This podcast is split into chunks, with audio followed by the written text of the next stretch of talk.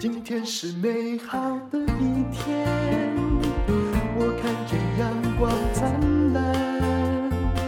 今天是快乐的一天，早上起床充满希望。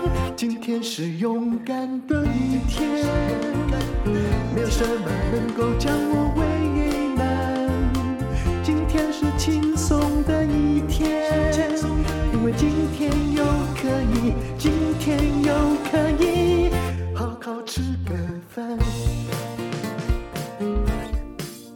欢迎收听人生实用商学院。二零二二年的三月二十三号是经济学大师哈耶克逝世三十周年，我们就来讲讲哈耶克吧。他从来没有过时，却注定是少数。哈耶克。因为我们从小到大课本里没有，不过他绝对是一个重要的，而且被验证为先知的经济学大师。一九九二年的三月二十三号，九十二岁的哈耶克与世长辞。神父在他的葬礼上致辞：“当人类面临重大危机。”很多伟人去了美国，继续思考政治和经济。哈耶克就是其中一员。哈耶克用尽一生向世人证明，人类的繁荣、幸福和尊严来自个人的自由，而不是任何的集体主义。乌托邦的制度践踏私产，因为这篇文章你应该知道是谁写的。他讲的是乌托邦，事实上讲的就是集体贫穷的制度，就是齐头点，就是把每个人都压成一样的控制经济的制度。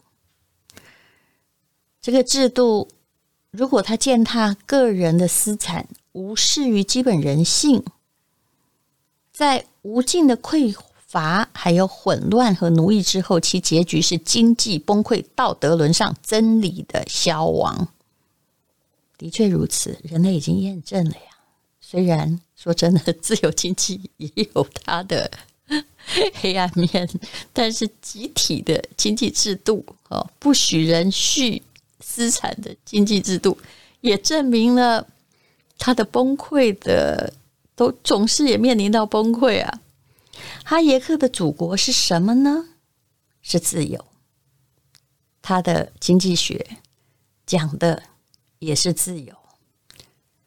哈耶克的一生起起伏伏，但是很幸运，他亲眼见证过工业时代的起飞，也亲身参与过世界大战。他还见证了，因为他真的活得比较久，他本身呢，就是看到了苏联的幻灭，而他也是乌托邦的掘墓人。说真的，说这是乌托邦，其实并不是非常非常的恰当啊。摧毁一个世界的方式有很多种，但是呢，真正能改变世界的还是思想。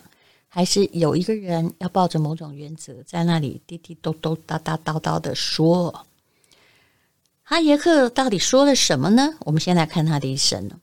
他的青年时期刚好是世界剧烈变化，第一次世界大战使得欧洲的旧秩序土崩瓦解，新技术使人类变得很狂妄，信仰这些共产制的精英们。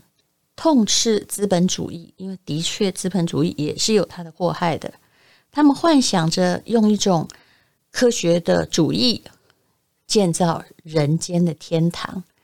那你知道，当自由会让人没饭吃的时候，比如说大萧条的时期，大家就会想要回复那种集权的神话哦，就是集权主义、集体主义。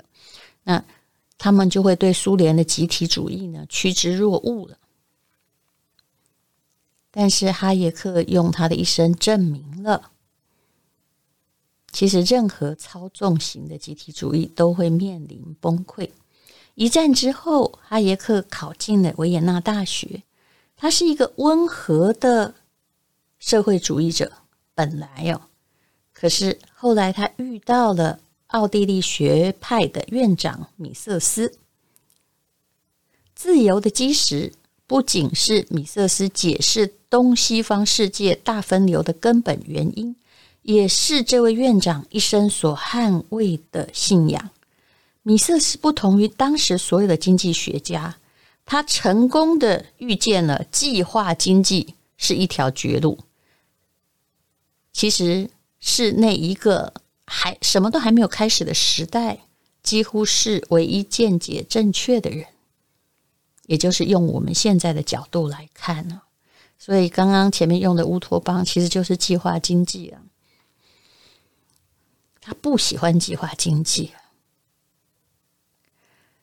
哈耶克。被这位院长所彻底征服，他就在想，那些由集体主义、由计划经济所提出的美好计划和承诺，就大家都一样有钱嘛，或者大家一样贫穷，是真的能够实现吗？其实，二零年代，而，二十世纪的三零年代呢？因为计划体制的成功，凯恩斯的主义大受追捧。凯恩斯也是上个世纪非常非常重要、影响人类的经济学家。凯恩斯，我们来复习一下他的思想。他认为经济萧条的根源在于社会的总需求不足，导致周期性的就业的低迷，因此主张超前消费、扩大赤字，以货币和财政刺激经济。真是不好意思啊！你觉得现在各大国做的是不是凯恩斯说的呢？对呀，但是哈耶克跟他唱反调。其实他的话到现在快实现了，我们也不知道印钞票会印到什么地步。他说呢，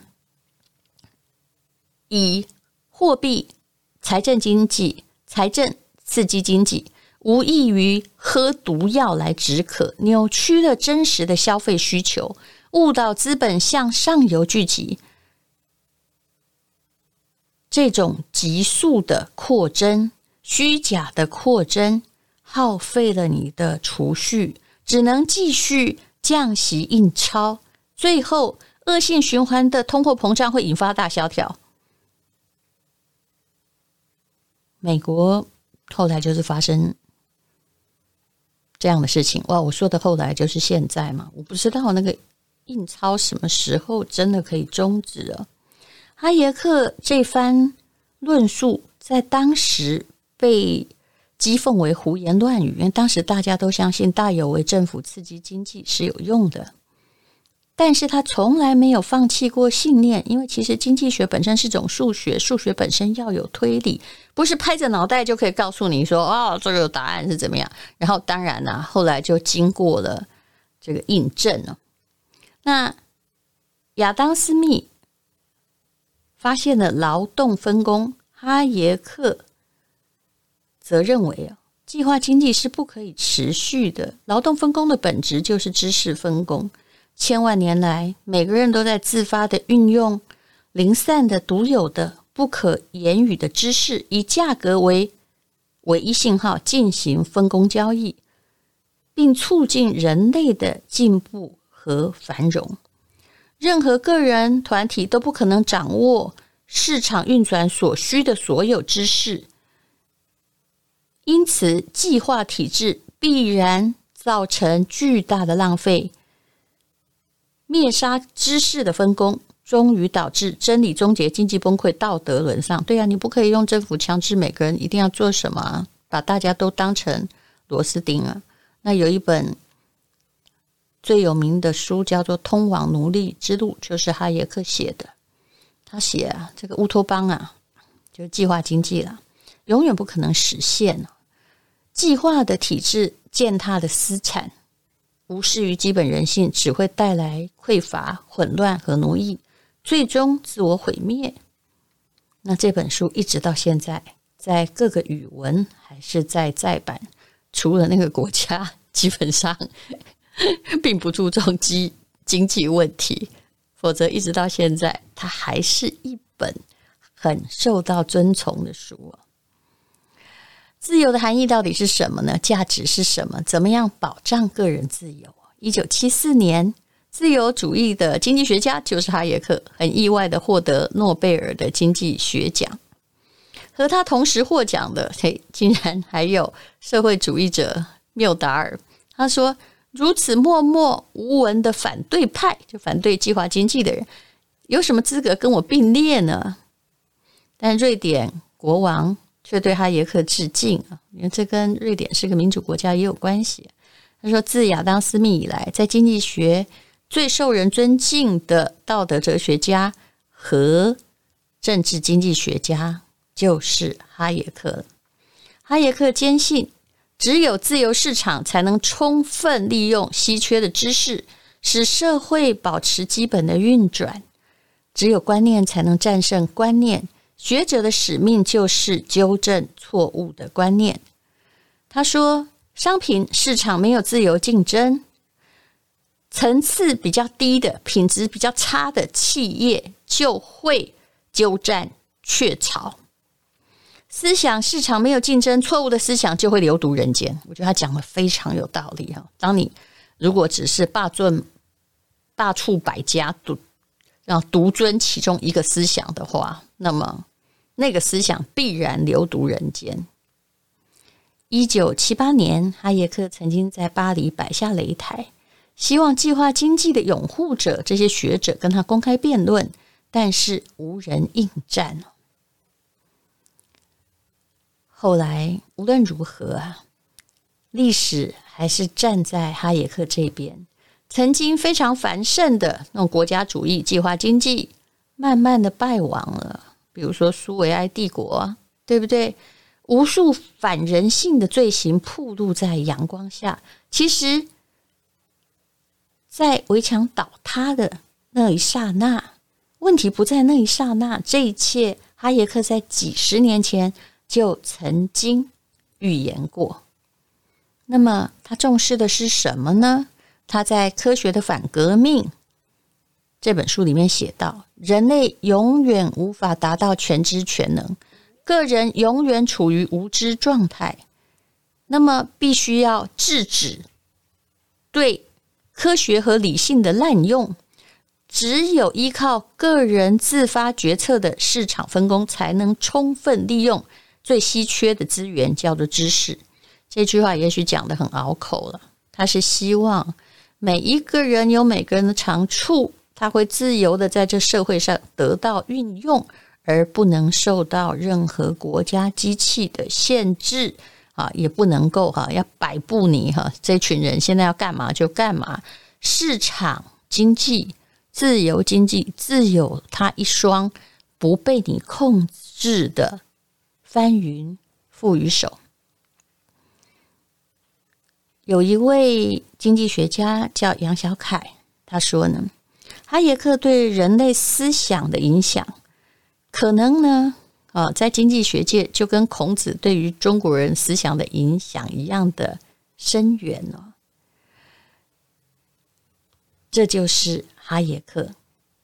可是令人尴尬的是，哈耶克过世之后，有很多的计划经济拥护者都说他是哈耶克的主义者。哈耶克。是一个乐观主义还是悲观主义？答案是悲观主义。他认为，其实人类永远没有办法摆脱集体主义的诅咒。哎，这个事情也成立了。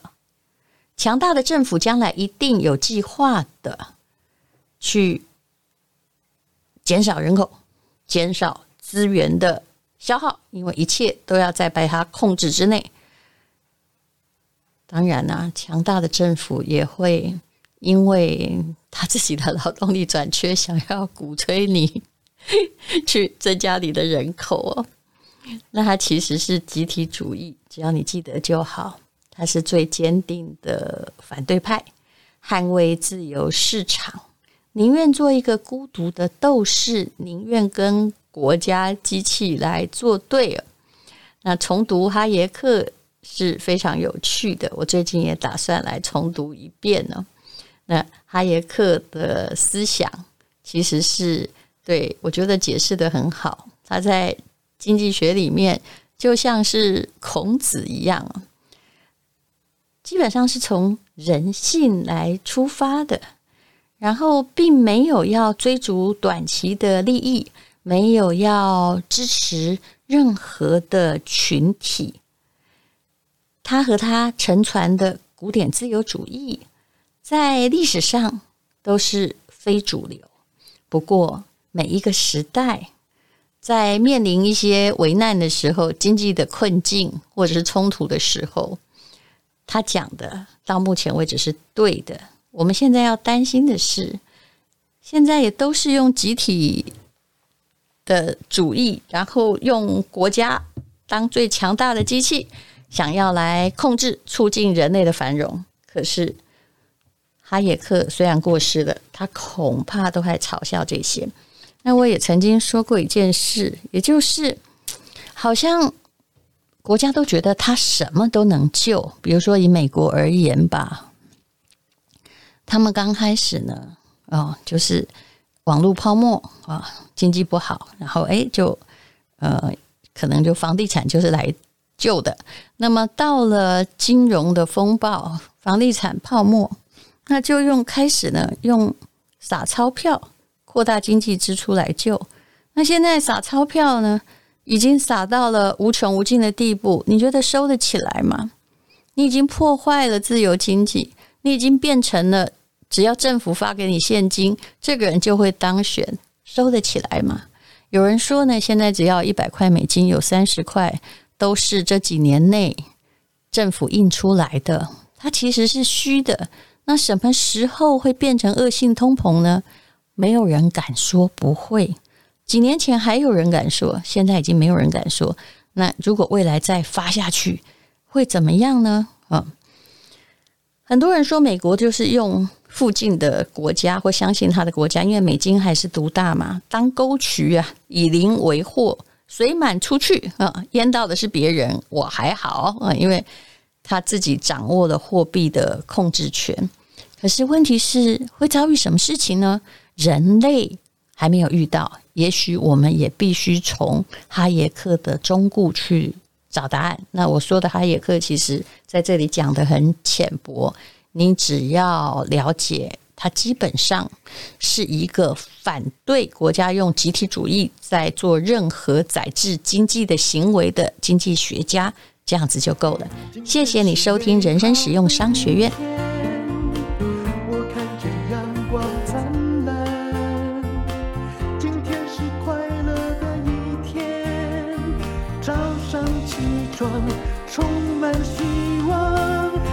天是勇敢的一天，没有什么能够将我为